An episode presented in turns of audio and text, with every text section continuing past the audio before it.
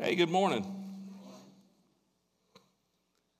This morning, uh, we're going to be in Ezekiel. Ezekiel. This is a new sermon series that I'm doing entitled uh, Ezekiel.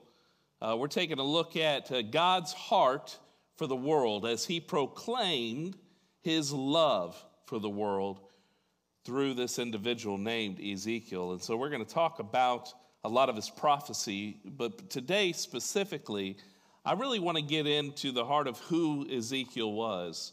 And, and we learn a lot about who Ezekiel was through, through his uh, calling. And so, uh, chapter one and chapter two is a detailed account of his calling, and it is full of amazing imagery, imagery that you're going to see all through the book of Ezekiel, all through his prophecies. Uh, Ezekiel sees some of the most amazing uh, of, of, of visions and dreams, and, and he does some of the most amazing things. And uh, if, you, if you're a young person today and you want to read some fun, good, wholesome, well, it's not super wholesome, but some good prophecy information, I mean, this is talking about uh, some true events that would take place uh, that God uh, speaks through his prophet. And so uh, we're going to take a look at that today. Let's begin uh, with a word of prayer, and then we'll dive uh, into this passage. Father, as we gather together, we lift up your holy name. We trust in your unfailing love. We trust in your justice, that you will bring everything to your righteousness, what you know is right and what is truly right. And as we gather as your people, our prayer this morning is that your word will speak boldly to our hearts, that your Holy Spirit uh, will move in such a way that we can truly understand who you are and what you're trying to say to us. We pray these things in Jesus' name. Amen. Not everyone here, uh, but many, maybe some of you here, know the name Dr. David Eubanks. Uh, he was the president of Johnson Bible College when I earned my bachelor's degree uh, back in 2002. He served at Johnson for 38 years. That means he was in this community in Knoxville for over 40 years because he was a professor before he became the president. And so he has a long history here in this city. He retired back in 2007. I've always had a great ad- admiration for Dr. Eubanks. And even so, while I was in school, during my senior year, I remember I had a chance to interview him for a paper I was writing in class on spiritual disciplines. He was gracious to me, and allowed me to come to his office and just ask these questions for the paper. I assumed that the Dr. Eubanks spent at least eight hours in prayer and study every day, right? Someone as rich in Bible knowledge, rich in, in prayer and in the way he spoke. I just, I just believe that. But what I learned was that Dr. Eubanks was human. He was humble, he was honest. And he told me, just like me, he struggles to find time at times. He struggled to be consistent at times. He strived to know God more and wasn't content with his efforts of becoming more spiritually disciplined. I learned that he was just like me. And when you read the Bible and you see some of these big names, when you see Abraham, when you see King David, who wrote all these Psalms, the Apostle Paul, the Apostle Peter, Ezekiel, you have to think to yourself were these guys and gals in the Bible human beings? Like, were they real? Did they have real feelings? Did they have real struggles? Did they ask real questions? Or were they superheroes, right? So today we're going to discuss the humanity of Ezekiel. You see, he's one of the most, one of the major prophets of the Bible, a huge voice for Israel while they were held in captivity by the Babylonians. But the, the book of Ezekiel starts out with the details of his life, his amazing experience, and how he was called by God. And so we have to start with this truth. Ezekiel was just like us. He was a human being. He was a sinner. He had a normal job. He had a wife. Most likely, he had kids. Venture with me as we learn more about Ezekiel. Let's start in verse 1. It says, In my 13th year, in the fourth month of the fifth day, while I was among the exiles by the Kebar River, the heavens were opened, and I saw visions of God. On the fifth month, it was the fifth year of the exile of King Jehoiachin. And I'm going to stop there. I'm going to stop there. Because we have to really key in on this fact. Go ahead, that's fine, Dirk. Ezekiel, he was an exile. And you can write this down if you'd like, it'll help you uh, follow along with this sermon.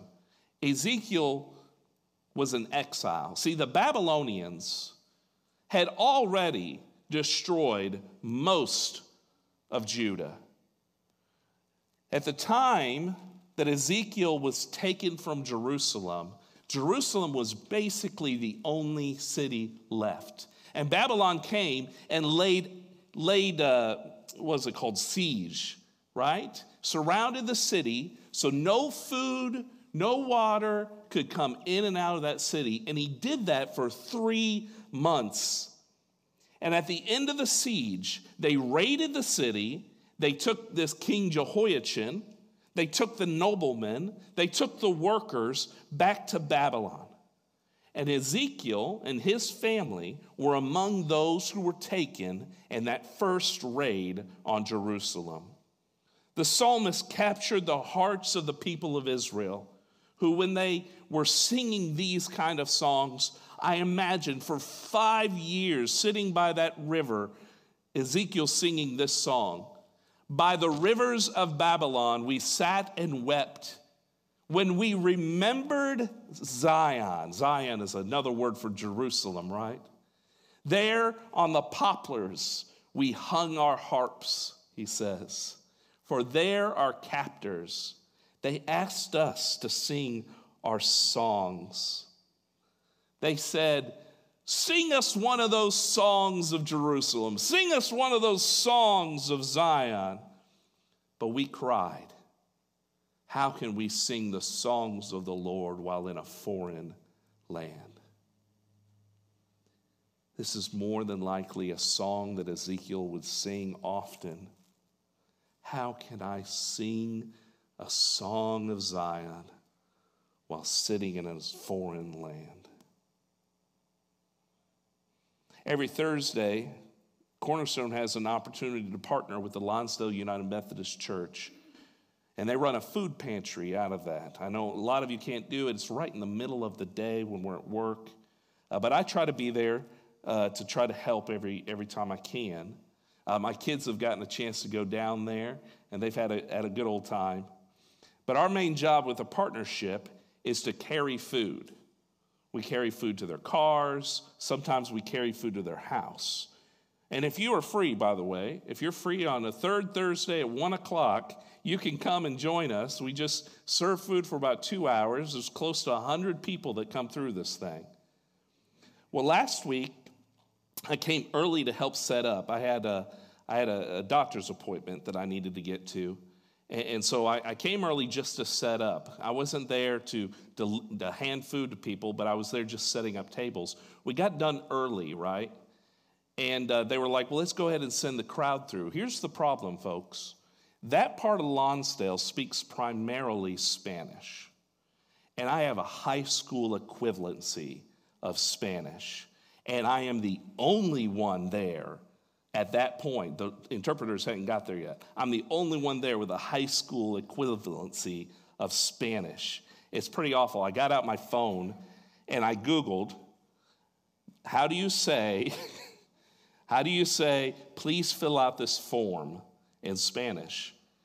And then I like blurted it out every time a, a, Hispanic would walk in. I would blurt this out and hope they, they caught a little bit about that. There was this one lady, bless her heart.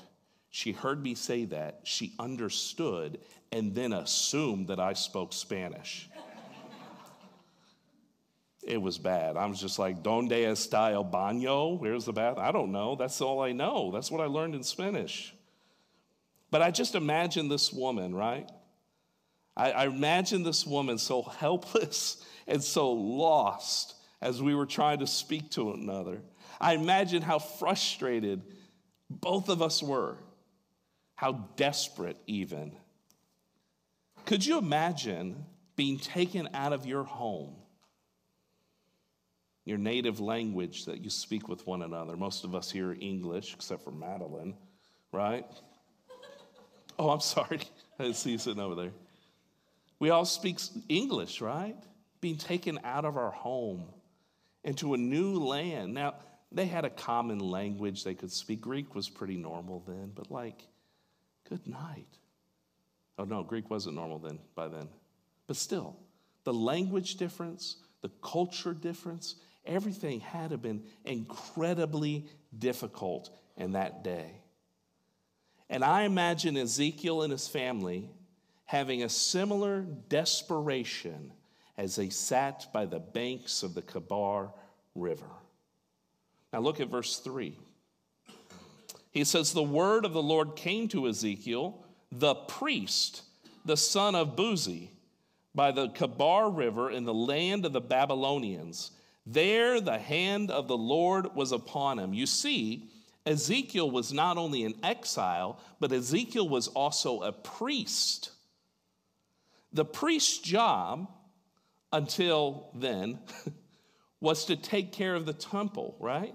Their job was to take care of the temple. And he had a job taking care of the temple until that was violently brought to an end. You see, Nebuchadnezzar came in and took everything valuable out of that temple Everything sacred came out of that temple and he took it to his house. Ezekiel's career ended right then and there. Praise God, he was allowed to live. Or we wouldn't be talking about his legacy today. In the late 1800s, a portion of a tablet was excavated by archaeologists that list out the rations the king gave to King Jehoiachin and his sons and some of the exiles.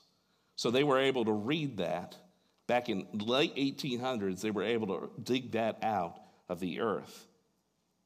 So here he is in captivity. He had a job. And in taking care of the temple, people took care of you.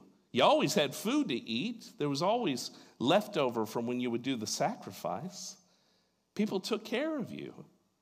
Now he's got no skills. All he can do is slaughter a bull, right? All he can do is say some prayers, right? And here he is, completely taken from him. As we read more in Ezekiel, we'll find that Ezekiel loved the temple, he loved his job. And here's the cool thing for those who are history buffs as you read more in Ezekiel, you'll find that he's got this deep love for the temple, right? His father was Buzi, or Buzzy, or however you want to pronounce it. And Buzi himself was probably one of the priests that discovered the book of the law when uh, the king, his name was Josiah, rededicated the temple worship in Judah, years before corruption would re enter the scene. His dad was probably part of that huge celebration. He was probably one of the priests that got to plan that huge celebration at the temple when they found that book of the law, when they reread the book of the law. And here they are now. Where are you going to sacrifice animals? Where are you going to sing your songs of praise? Where are you going to light incense? There is no temple to go to on the banks of the Kebar. Think with me for a moment about the hopelessness and the desperation of Ezekiel and the exile. They have been uprooted, they're in captivity. His life and his ministry was centered around the sacrifices and worship in the temple, and now there's no temple, and who knows what's to follow. And they have been in captivity for five years before he hears the voice of the Lord. That is a long time to sit and wait. That is a long time to weep and wail. I'm pretty sure after year two, when they start saying, hey, sing those songs of Zion, I'm saying, nope, I'm out. Kill me now. Five years. That's a long time to be hopeless. But let's take a line out of Isaiah's prophecy in Isaiah 40 and verse 31. But they that wait upon the Lord shall renew their strength. They shall mount up on wings of eagles. They will run, they will not be weary. They shall walk, and they will not be faint. And that is what took place here on the banks of the Chebar. Five years later, God shows up and gives Ezekiel this grand prophecy. We're going to read just the beginning part of the prophecy. It's pretty in depth and you can get lost in some of the imagery. But try to picture what Ezekiel saw that day. I looked and I saw a windstorm coming out of the north, an immense cloud with flashing lightning, surrounded by brilliant light. In the center of the fire looked like glowing metal. And in the fire, there looked what, what kind of looked like four living creatures. In appearance, their form was like a man, but each one of them had four faces and four wings, and their legs were straight. Their feet were like those of a calf, and they gleamed like burnished bronze. And under their wings, on the four sides, they had hands of a man. And all four of them had faces and wings, and their wings touched one another. Each one went straight ahead, and they did not turn as they moved. What would follow now is just this really neat picture of fire and creatures. There's chariots, there's wheels, there's a throne, there's an army. And God appears to Ezekiel that day through his vision. And he gives him a scroll to eat. Anyone imagine eating a scroll? Ezekiel said it tasted like honey. And he became a prophet that day. Ezekiel came face to face with God, became a light for a very dark and hopeless nation. He became a symbol of judgment and hope. He would confront sin, but also encourage the people to wait on the Lord. Ezekiel 16:2 says, "Son of man, confront Jerusalem with her detestable practices. Ezekiel 36 36 says, Then the nations around you will remain, that remain, will know that I, the Lord, have rebuilt what was destroyed. I've replanted what was desolate. I, the Lord, have spoken, and I will do it. In the middle of hopelessness, in the middle of desperation, in the middle of five years of waiting, God showed up in a big way and showed Ezekiel that he is still in charge. He showed Ezekiel that he is still God. He showed Ezekiel that he had an army that was bigger than he had ever seen. He had power beyond anything he had ever seen. You thought you saw power when they tried to burn the temple? Look at this glowing flame in the middle of a windstorm, Ezekiel, and you'll know that God is God. And Ezekiel that day became a symbol. When I was in high school, my best friend and I, we made this pact that we wanted to be more like Jesus. And as a symbolic reminder, we both carried these little metal crosses in our pocket every day, all the time. It was physical, it was symbolic to remind us to try to be more like Jesus Christ. Ezekiel became a physical and symbolic reminder to Judah to confront their sin and to give them hope. Let me give you an example. In Ezekiel chapter 5, Ezekiel drew a crowd. He said, Come on, come on with me. And as that crowd drew, imagine this. He had this long beard. And he took his long beard and he cut it. He had all this hair and he laid it down. And then he had hair like Doug Jones, just long, white, and flowing. And he shaved it. He laid it down. He took the, this large glop of hair and he divided it in three parts. The first part he took inside of the city. he didn't have a lighter. I don't know. He burned it. He just burned it up. The second one, he sat on a table and he took out a sword and he cut it up. And the last one, the last bundle of hair, his own hair, he took outside and he just threw up in the sky and the wind took it away. It was a phys- physical and symbolic reminder that God was in their midst. And there were going to be some people who were going to die of starvation. There were some people who would die by the sword. And there would be some people who would be scattered. But a reminder that God is still God, even to those who are scattered like the wind. It's weird. And he had a lot of other weird prophecies. Imagine experiencing that. Watching a crazy old man cut his beard, throw it up in the wind, and to burn it, the smell, right? That's what he did.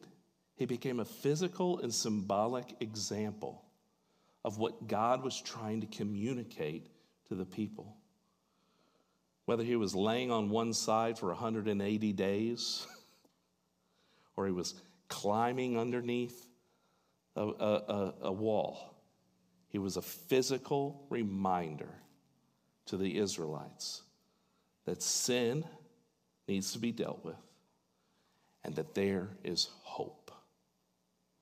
You see, God could not leave his people without hope. After five years of sitting by that Kebar River, they needed hope. Ezekiel chapter 36, and, and we're going to examine this specific passage deeper later on in the sermon series. It gives them hope. It says, For I'm going to gather you, I'm going to take you out of the nations, I'm going to gather you from all the countries, and I'm going to bring you back into your own land. But he didn't stop there. I'm going to sprinkle you with clean water, and you'll be clean. I will cleanse you from all of your impurities. I will cleanse you from all of your idols. God used Ezekiel and his actions and his physical body to give hope that he's going to make them all clean again. And if you've been here for a while, you know where we're going with that. Because that's exactly who Jesus was. Jesus was a physical reminder that there's hope. As he died upon the cross, it was a reminder that sin is real and sin is costly. But as he rose from the grave, as a reminder that God is still in charge and He has the ability to raise you from sin as well. Amen? And so, as we eat the bread and as we drink the juice this morning, we need to be reminded of a real, physical, symbolic life that brings us life today. That is Jesus Christ. Let's pray. God, I'm just so grateful that you showed up. You know, this world has always been full of sin. I've caused it, we've caused it. But you have brought us up out of that sin through the sacrifice of your Son, Jesus Christ. You have given us the hope we so desperately need. And for that, we give you praise. We give you glory. We're thankful that you have sprinkled us with the blood of Jesus Christ that we might be made clean. So, our prayer this morning is that uh, a prayer of thanksgiving and also a prayer that you will change our hearts, you change our minds, and that you'll transform our lives through the power of your risen Christ. We pray in Jesus' name. Amen.